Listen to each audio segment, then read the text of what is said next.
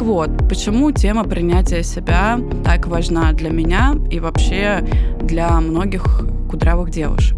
Ура, ура, я уже хочу приступить с тобой к этому диалогу. Я как специалист, который работает с разными человеческими запросами, пожалуй, запрос, как принять себя, как улучшить отношения с собой, слышу чаще всего.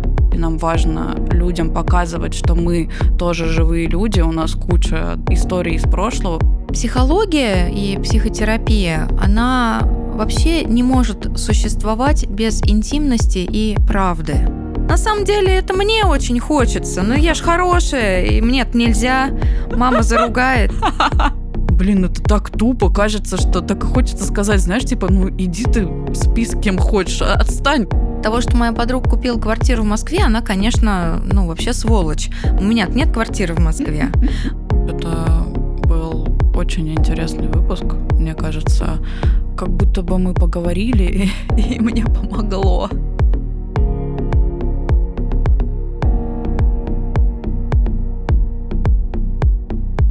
Всем приветики, с вами Лола, Керли энтузиаст, и сегодня мы записываем выпуск кудрявого подкаста, и он будет на очень-очень актуальную, важную для меня тему, тему принятия себя.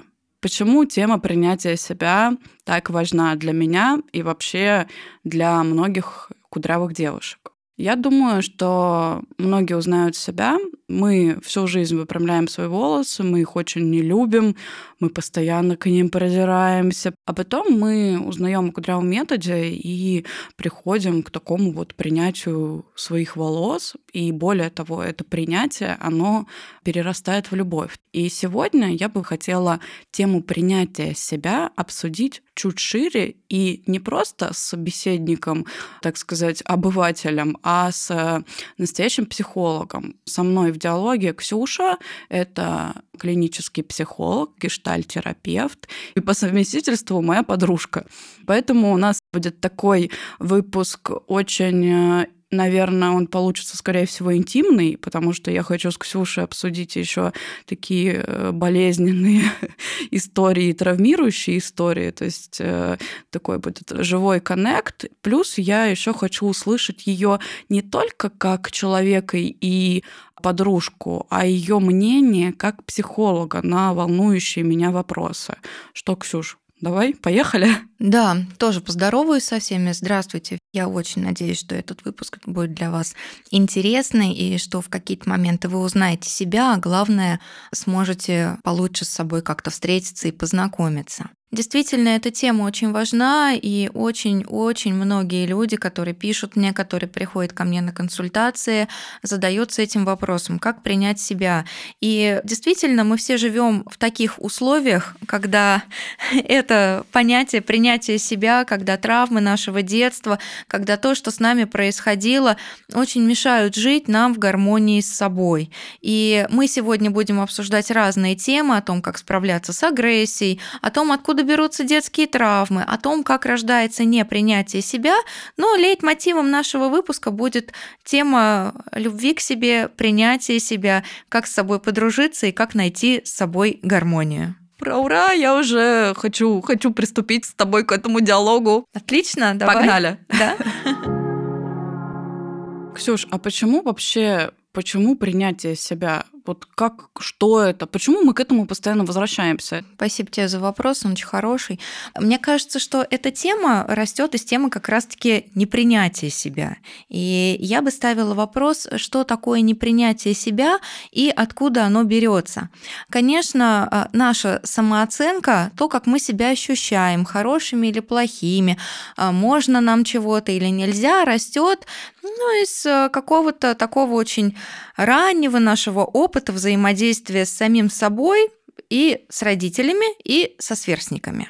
Это типа, когда тебя в школе э, говорят, что ты толстая, и вот, вот тут получается уже непринятие себя. Ты начинаешь себя сравнивать с другими.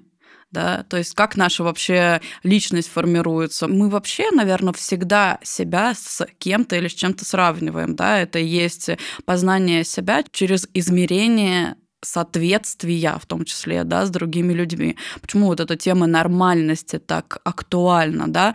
Потому что я понимаю, у меня тоже были запросы, такие вопросы к себе в том числе. Я хочу быть нормальной, потому что нормальность означает, что как минимум то, что тебя не будут хейтить, тебя будут принимать. То есть нормальность означает то, что ты впишешься в рамки общества, и мне кажется, многие хотят быть нормальными на самом-то деле. И продолжая тему непринятия себя, получается, что непринятие, оно возникает в тот момент, когда мы начинаем себя с кем-то сравнивать и понимаем, что мы отличаемся. А понимаем мы это же не просто вот так, да, то есть есть ребенок, он начинает понимать и не принимать себя, когда ему говорят, что с ним что-то не так, правильно? Ты знаешь, у этого есть очень хороший механизм. На самом деле он является защитным нашим механизмом. Называется он расщепление. Я попробую привести пример и потом объясню. Ой, слушай, звучит как я всегда, когда слышу вот это понятие расщепления в психологии личности, я такая сразу вспоминаю Волан-де-Морта и Крестража, когда он свою личность просто расфигачил на разные части, точнее, свою душу, чтобы жить вечно. Да, интересно послушать тебя про расщепление. Вот там в Гарри Поттере, да, что нужно совершить, ну, вот эти страшные заклятия, и тогда твоя душа разрывается. А тут твоя, как бы, душа тоже разрывается, да, от каких-то вот э, таких, ну, страшных или волнующих событий. Давай вот про вот это расщепление поговорим. Угу. Ну вот, кстати, э, в случае с Волан-де-Мортом, что там было похожего на психологию и что там было ценного, они были раскиданы по всему свету, но каждая из частей составляла какую-то очень важную его часть личности, без которой нельзя жить. У человека точно так же. Блин, у меня прям мурашки. Вот есть человек, неважно, где ему сказали, что он плохой дома, в школе, а может быть и дома, и в школе. Ну вот мы возьмем ребенка. Изначально ребенок это то существо, которое не обладает тем количеством психического ресурса, чтобы иметь достаточно хорошую, плотную защиту между собой и внешним миром. Ему сказали в школе что-то не очень приятное, а дети это такие существа, которые ну, в силу а, своего юного возраста делят мир на две части хорошее. Плохое, белое и черное, там Бабьяга и, я не знаю, там Дед Мороз. Есть хорошее и плохое. Если я не хороший, если мне что-то сказали плохое, значит я какой? Я плохой. Я прихожу домой. А, не обязательно, что мои родители какие-то там, не знаю, демоны и ужасно со мной обращаются. Это могут быть совершенно какие-то адекватные, нормальные родители, просто не очень умеющие со мной общаться в таких э, глубоких сферах и поддерживать меня так глубоко. Может, они много работают. Получается, что у меня есть неудовлетворенная потребность в принятии, в каком-то социальном успехе. Мы социальные животные, и мы нуждаемся в нем постоянно. Я вижу, что у кого-то есть. Что мне нужно сделать? Мне нужно признать в себе, что есть какой-то я плохой. Дальше происходит работа такая. Мне с этим плохим нужно что-то сделать, чтобы стать хорошим. То есть уже появился я плохой, и у меня есть идея, что, ага, если я сделаю там какой-то набор действий стану, ну, на примере Получу женщин. пятерку. Получу пятерку. Стану красивой. У меня будет классный парень. Я куплю себе дорогую шубу, я не знаю, там. Я буду популярной. Э, я буду подводить глаза и ходить на рок-концерты, вот буду вот так вот выделяться. Тут э, закроются какие-то мои потребности. Я стану особенным, и я не буду тем вот пристыженным и униженным ребенком. Для того, чтобы я смог стать хорошим, плохого, который есть во мне, какого-то стыдного, неприятного, мне нужно уничтожить. Из этого уничтожения рождается идея красоты у многих женщин. Когда я похудею на 30 килограмм, приведу в порядок кожу, у меня появится крутой не знаю, парень, который заберет меня на машине, вот тогда я стану нормальной. Пока во мне есть плюс 10 кг, я все та же, кто испытывает стыд, унижение и непринятие. Ух ты. То есть, э, получается, например, вот меня хейтили в школе за то, что я была толстая. Я была прям такая пухляшка и ходила в очках. Это было просто комбо. И получается, в какой-то момент У меня это было, наверное, лет в 16, когда я решила, все, я перестану есть, я буду есть только йогурты. Я очень сильно похудела, я стала стройной, красивой, пошла на все эти спорты и так далее. Но я могла поправиться там на чуть-чуть, и я прям начинала ненавидеть себя. И это вот как раз про это, да, что мы ту часть личности уничтожаем. И это неправильно. Да, то, что ты описала, давай я попробую вот этот механизм немножечко развернуть. Ты говоришь о том, что ты ела йогурты как раз-таки для того, чтобы не испытывать тех неприятных чувств, которые тебе доставляло твое тело. А сцепка такая, мое тело такое, мне про это говорят, значит, я какой вместе с этим телом? Нелюбимый. Значит, что мне нужно сделать? сделать себе другое тело.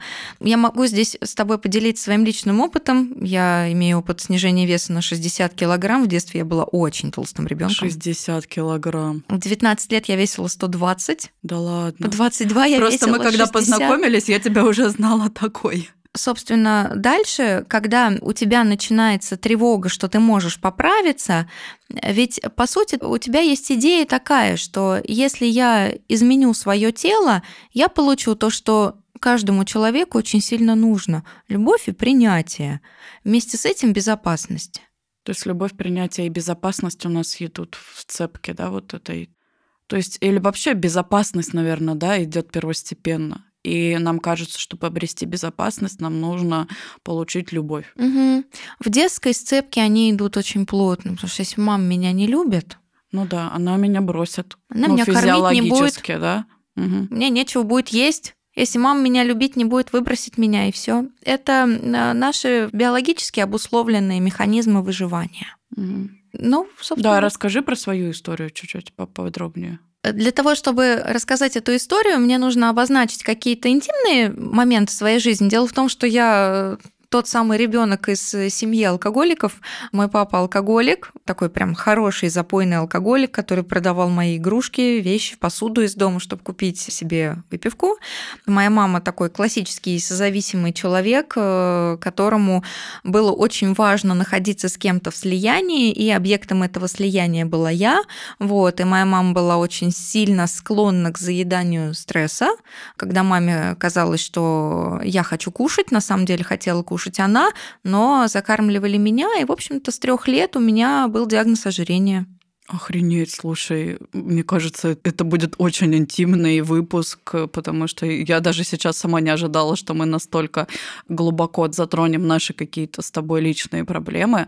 Но, честно говоря, я рада, что мы выходим на тему глубокого, потому что, да, мы мы хотим про это говорить, и нам важно людям показывать, что мы тоже живые люди, у нас куча историй из прошлого в том числе, и при этом при всем мы вот сейчас нормальные человечки такие, хотя у всех есть свои приколы в прошлом, особенно с непринятием себя. Ксюша, может быть, мы поговорим дальше про оборотную сторону? Ну вот мы говорим про неприятие как раз, да? А давай, может быть, какие-то практические советы девушкам, которые столкнулись с неприятием. Например, не все же в таком комфортном обществе пребывают, как мы. Мы уже там выбрали себе классное окружение, да, у нас классные институты. То есть у меня там друзья, это юридический факультет МГУ. Комфортное, классное, этичное комьюнити, да. Но мы все равно так или иначе иначе сталкиваемся с токсичным комьюнити. Будь то это маленькая группа людей, не знаю, там мамочки в детском саду, да, или это твои однокурсники, или это, мне кажется, актуально. Вот даже сегодня мы на канале обсуждали с девочками, что пришел на новую работу.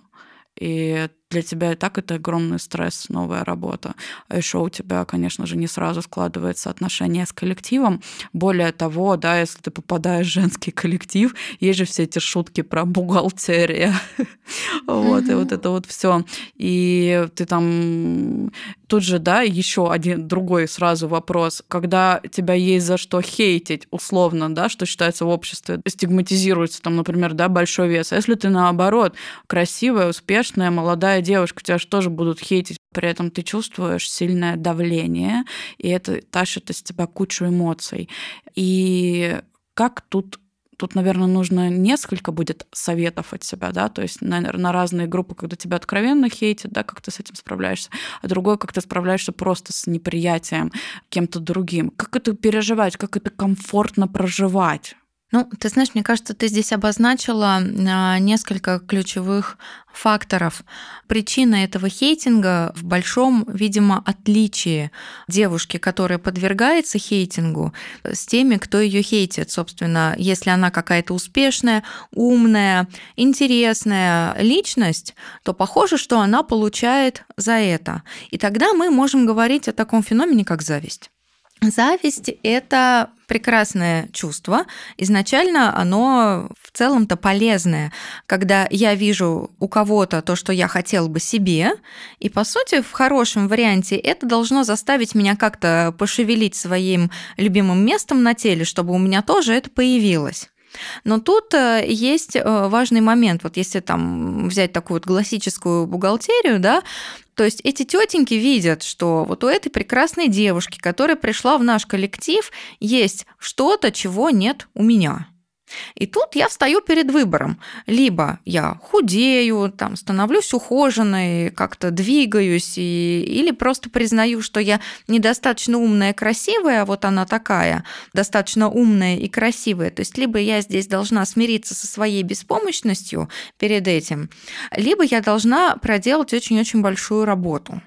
Не тот, не тот вариант меня, конечно же, не устраивает, потому что я сейчас живу очень комфортно. Значит, что мне нужно сделать с этой девушкой? Ее уничтожить, конечно же. Вот, отсюда рождается этот Какой хейтинг. кошмар. Это так, это так ужасно просто. Девочки, кто с этим сталкивается, я вас очень сильно понимаю, потому что я не то, что была всегда умной и красивой, но я просто всегда была очень яркой, потому что я вот, э, как вы поняли, я любитель всяких ярких одежд, вот этого всего. Ну, тут просто как бы идея дизайна и вот этого проявления, она мне всегда была близка, и всегда были какие-то шушукающиеся женщины, ну, бывали и не просто шушукающиеся, а прям те, кто это доводят до хейта и буллинга. Но тут, в общем, если что, я вас понимаю и обнимаю. И, в общем-то, поэтому мы здесь сегодня собрались, чтобы рассказывать свои э, истории и рассказывать и помогать вам дальше это как-то проживать правильно, да, и выходить из этих историй, и понимать, что вы не одни, и что проблема зачастую и в большинстве случаев проблема не в вас. Тут еще да, можно давай. я есть один очень важный момент. Вот эти вот яркие девушки, которые в какой-то мере степени еще и недоступны из-за того, что к ним, может быть, близко не подходят, или они близко не подходят являются очень хорошим холстом для проекции. То есть про них можно очень много фантазировать. Ой, ой, ты сейчас очень хорошо сказала, потому что действительно я понимаю это и понимаю, что вот даже, например, меня как личность знают совсем немногие, да, но при этом люди как будто бы умудряются знать обо мне столько, и причем я сама, да, удивляюсь о том, что ну, это неправда, но, видимо, это вот так и работает, эта проекция. Да, у меня же есть есть внутри что-то, либо чего мне очень хочется, но я себе это не разрешаю, либо что-то, что мне про себя очень не нравится. Ну вот, например, почему про них очень часто говорят, вот она какая-то очень распутная, я не знаю, там вульгарная, ведет такой образ жизни и все такое прочее. На самом деле это мне очень хочется. Но я ж хорошая, и мне нельзя. Мама заругает. Ой, это правда. Это же, кстати, самый главный аргумент. Вот красивую и ухоженную девушку обязательно нужно назвать... Я, кстати, не знаю, у нас в подкасте можно говорить слова на букву «Ш»? Ну вот я тоже слово на букву «Б» не сказала. В, общем... в общем, ребят, если что, мы вполне себе материмся, просто мы делаем этот подкаст без мата, поэтому вы понимаете, в общем, все слова, которые мы хотим использовать. Ну, блин, это же, это же правда, это опять вопрос к тому, что другая женщина не позволяет, даже если та вот эта красивая, ухоженная, спит со всеми, с кем хочет спать, собственно, в этом нет ничего плохого, просто, да, нас всю жизнь убеждают в том, что это плохо. А вообще это выбор каждого человека, и мы ни в коем случае не должны лезть к нему там в кровать и вообще определять, сколько ему и с кем спать. Но это опять-таки, да, что другой человек не позволяет себе просто этого делать. И он, во-первых, проецирует на другого человека что-то, а во-вторых, он еще его, блин, за это унижает. Так работает проекция. Блин, это так тупо, кажется, что так и хочется сказать, знаешь, типа, ну иди ты, иди ты там спи с кем хочешь, а, отстань, отстань от себя, отстань от другой девушки и просто делай, что ты хочешь. Это, блин, кажется так просто, но при этом при всем Почему это так сложно, Ксюш? Вот смотри, как интересно. Мы сейчас начали с тобой говорить о каких-то вещах, которые начали трогать. И э, отследи, как поменялось твое эмоциональное состояние. Ты разозлилась. Ты разозлилась на этих теток. И мне кажется, что примерно такие же вещи мы можем наблюдать как раз у тех девушек, которых ты описывала, которые претерпевают все это. И тут, ну, чего, как, собственно, с этим быть? Давайте выделим две категории. Первая категория, да, мне действительно важно внимание, и я хочу, чтобы меня все любили, но, к сожалению, за ну, некоторую яркость и популярность, мне кажется, все так или иначе платят эту цену, потому что, к сожалению, ну, не могут все любить. Здесь мы можем говорить про моменты устойчивости. На что ты можешь, ну, там ты или кто-то... Опереться, да? Опереться. Mm. То есть мы все равно приходим к тому, что все-таки вот эта тема опоры на себя, да, или опоры вот в родительстве, да, это очень интересная такая важная тема все-таки к этому, да, мы переходим к базе. Давай про базу тогда, давай про опору. Все-таки это все неразрывные элементы одной цепочки. Мы будем про это говорить. Вообще мы живем в непостоянном, небезопасном мире, где непонятно, что может произойти. И хотим мы этого или не хотим, оно так работает. И, конечно же, задача взрослого человека иметь в жизни опоры. У всех они разные. У кого-то это опора, я не знаю, там, на мужа, на работу, на деньги, на свой статус. Мы выбираем опору, исходя из типа своей личности. Но, конечно, центральная опора в идеале должна быть на себя. Что подразумевает под собой опора на себя? Если все будет плохо, мне, конечно, тоже будет плохо, но я так или иначе смогу это пережить, потому что у меня есть такой ресурс, секой ресурс и вот такой вот ресурс. И когда я прихожу э, в эту бухгалтерию и на меня там смотрят, как не пойми на кого, я могу оттуда уйти в расстройстве, в стыде, но тем не менее мне есть кому пожаловаться на этих женщин, мне есть э, с кем над ними посмеяться. Я могу плюс-минус посмотреть на это со стороны и подумать, наверное, это несчастная там тетя Люся мне завидует. И, э, в общем-то, конечно, со мной все в порядке. То есть, когда есть опора на себя, конечно же, мы тоже испытываем и негативные, и злые, и другие чувства, но при этом, при всем, они нас не выбивают из жизни. Мы просто, ну да, сказали нам гадость, ну да, мы такие расстроились, может, и поплакали, да, но это ограниченный какой-то период времени. Не может быть внутри психики человека только хороших чувств. Или нельзя себе сказать, меня это совсем не трогает. Все трогает мы люди двуполюсные, нам может быть как хорошо, так и плохо. Но там, где мне плохо, я могу справиться с этим. Слушай, мы очень с тобой плавно и хорошо ходим по тем темам, которые мы с тобой очень хотели обсудить. все таки значит, это действительно в рамках одного хорошего круга лежат все эти темы.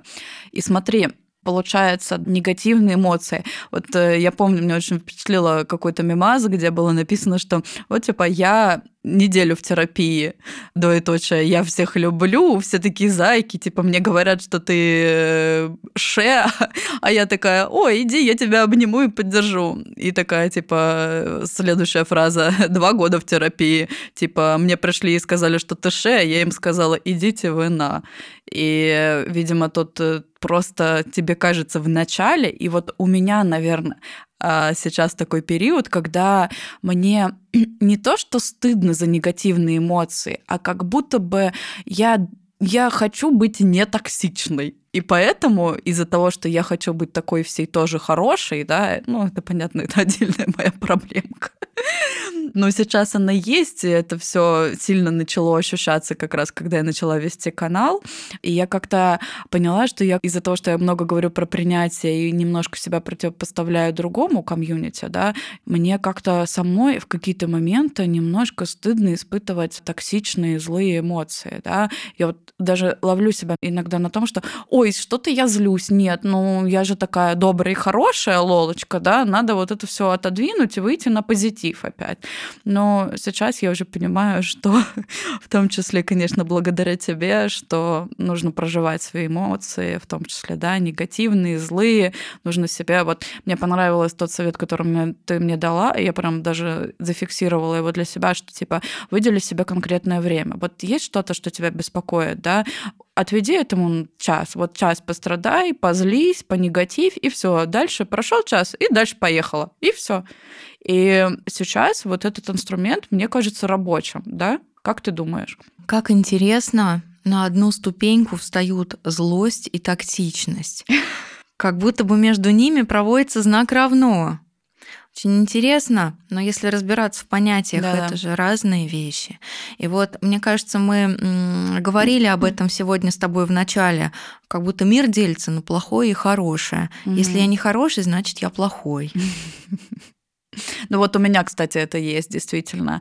Это то, что я буду прорабатывать дальше. Я себя словила на этом, что я делю на черное и на белое. Это неправильно. Причем это же, наверное, так делить плохо не потому, что так плохо делить, а потому что это приводит э, к, к тем же различиям ожидания реальность срабатывает. Когда ты ожидаешь, что вот тут человек супер хороший, а он обычный человек, блин. Он и хороший, и плохой одновременно, да, и ты как-то ну, не готов к тому это услышать. Мне кажется, мы сейчас затронули тему формирования ценностей и каких-то внутренних установок. И эти установки порождают ожидания от себя и ожидания от другого. В том случае, если это ожидание от себя, я должна быть хорошей, я должна быть успешной, красивой и так далее. И тогда другой тоже это должен. Но, к сожалению, мы так устроены, что мы в принципе не можем выполнить эти обязательства, или эти обязательства будут стоить нам очень дорого, какого-нибудь там невроза, потому что нельзя быть 24 на 7 только каким-то. Поэтому, конечно, здесь стоит ставить вопрос, а что со мной, когда я плохая? А кто меня не любит, когда я плохая? А кто со мной не будет общаться, когда я плохая? А что я делаю с людьми, когда я на них злюсь? Мне кажется, в какой-то момент все начали понятие токсичности и злости как-то объединять из-за того, что часть людей, особенно, да, вот это вот новое поколение, которое очень сильно обсирает токсичность, да, и постоянно делает на этом акцент. И это какому-то другому, нашему поколению дает понять, как будто бы, что испытывать негативные эмоции, на кого-то злиться, или говорить, вот сейчас же есть такое, что ты там собираешься с подружками, ты там хочешь нормально кого-нибудь засрать, как ты это делал раньше, да, а тебе тут говорят, э, твоя подружка, которая сейчас такая типа в тренде, она тебе говорит, что, блин, ну вот это токсичная Вся эта мода на токсичность, она нам как бы будто бы запрещает испытывать чувство злости и негатива. То есть где вот это, Ксюш, водораздел между тем, чтобы испытывать негативные чувства, да, и быть токсичным и неприятным человеком? Мне кажется, токсичность также имеет какую-то направленность. Очень часто когда человек осознанно или неосознанно делает какие-то такие тонкие вещи, ой, привет, как ты сегодня хорошо выглядишь в этих рваных колготках, ну, то есть какие-то такие колкости, например. Вероятнее всего, у этого человека есть неосознанная цель. Я хочу сделать тебе больно, потому что очень больно мне. Ну, то есть, по сути, я разговариваю с тобой на том языке, на котором я разговариваю внутри себя, или на котором разговаривали со мной. Ну, это как бы проблемы, в общем, вот этих токсичных людей. Сейчас мы не про них говорим. Есть наши чувства и наши эмоциональные импульсы. Если я иду по улице, и кто-то на меня как-то нехорошо смотрит, я имею полное право удивиться и разозлиться. Или если эта подружка сказала, фу, ты такая токсичная, я имею право, в общем-то, на нее разозлиться, потому что она остановила действие, которое приносило мне удовольствие. Там, где возникает наш импульс как ответная реакция извне, и она может носить, ну, какой-то условно негативный характер, обида, злость. Это, в общем-то, ну, вариант э, нормы и того, что происходит с тобой в данный момент. Значит, тебя эта фраза как-то затронула. Ты знаешь, я подумала о том, что а если нам внутри, вот мы понимаем, что мы испытали злость, но нам не нравится причина, почему мы испытываем эту злость. Ну, не знаю, например, моя какая-то лучшая подруга купила себе, не знаю, там, квартиру в центре Москвы. А я испытываю, например, в первый момент там зависть, злость, понятное какое-то, я думаю, ой, а где моя квартира там в центре Москвы? И мы же себе запрещаем проживать эмоции э, не просто так, а потому что они нам не нравятся, да? То есть как тут тогда действовать? Ну вот в моменте, да, разрешить себе прожить эту эмоцию, да, а дальше с ней работать уже глубинно. Конечно, вообще, да, спасибо, что ты затронула тему так называемой амбивалентности, когда я испытываю два полюса чувств. Того, что моя подруга купила квартиру в Москве, она, конечно, ну, вообще сволочь. У меня нет квартиры в Москве. Вот. Стала ли я ее от этого меньше любить? Ну, скорее всего, нет. Окунула ли меня это в чувство какой-то собственной неполноценности, что я-то еще не заработала себе на квартиру в Москве? Ну, окунула, конечно. Э, стала ли я снова от этого меньше любить подругу? Ну, в общем-то, не стала. Зашевелилась зашевелилось ли что-то у меня внутри, что меня тревожит, что я еще не купила эту квартиру, или что со мной что-то не так, ну, в общем-то, тоже это имеет место быть. Здесь есть моменты радости за подругу и, в общем-то, всего остального. Но мне кажется, мы можем говорить не о понятии, что хорошо испытывать, а что нехорошо испытывать. Нам ведь важно соприкасаться с правдой. Ой, это очень хорошее сейчас уточнение. И с правдой о себе, да, суть вообще терапии всего, что мы понимаем себя, а понять себя мы как раз можем через правду и признание своих настоящих чувств, да?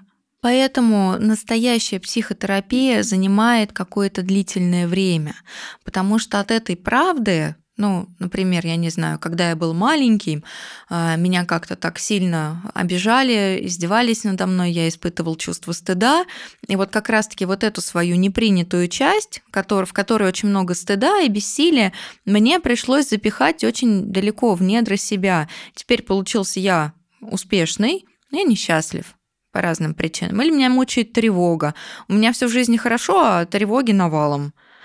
И, конечно, через правду, через проживание тех невыносимых чувств, которые мы от себя прячем, и э, прихода к этой правде происходит процесс исцеления и интеграция личности в целостную, о которой все так говорят. Будь целостной личностью. Да, кстати, вот про целостная личность. Это как раз э, когда ты, типа, в какой-то момент разные события жизни тебя расщепили, да, вот про то, что мы говорили в начале.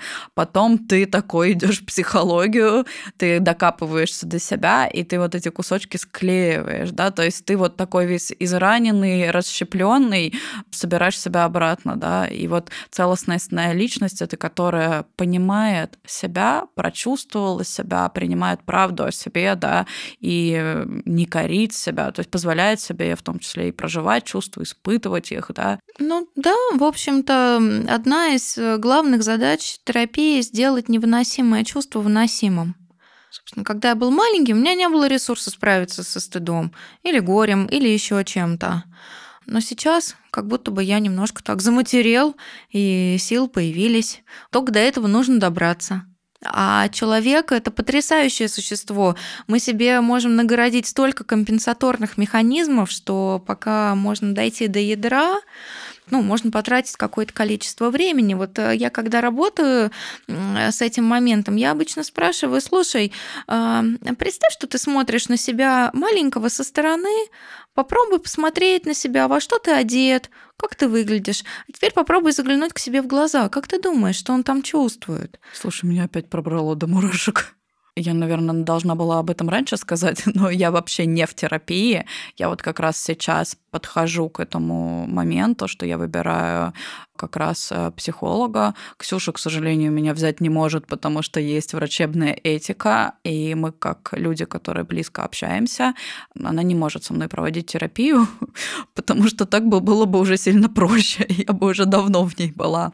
Ну, в общем, суть в том, что я как человек, который только подходит к этому, у меня нет опыта терапии, для меня это все сейчас прям инсайт на инсайте, честно говоря. Наверное, когда ты уже давно, ты уже проработан, ты уже это все понимаешь. Сейчас для меня даже вот наш сегодняшний диалог — это прям много интересных открытий. И вот этот момент особенно, да, он же важный, когда ты соприкасаешься с собой ребенком, да, и это вот больше же травм у нас, наверное, как раз из детства, правильно? Потому что именно тогда мы не могли ответить почему мы сейчас проживаем то, что было в детстве? Потому что мы тогда не имели возможности там, не, это даже не дать отпор, да, это как это Защититься и справиться с этим. Mm. Как э, вообще формируется психическая травма? Вот есть понятие стресс, когда, ну, случилось что-то ужасное, я не знаю, там ехал э, на машине, увидел страшную аварию и пробрало до мурашек. Это стресс.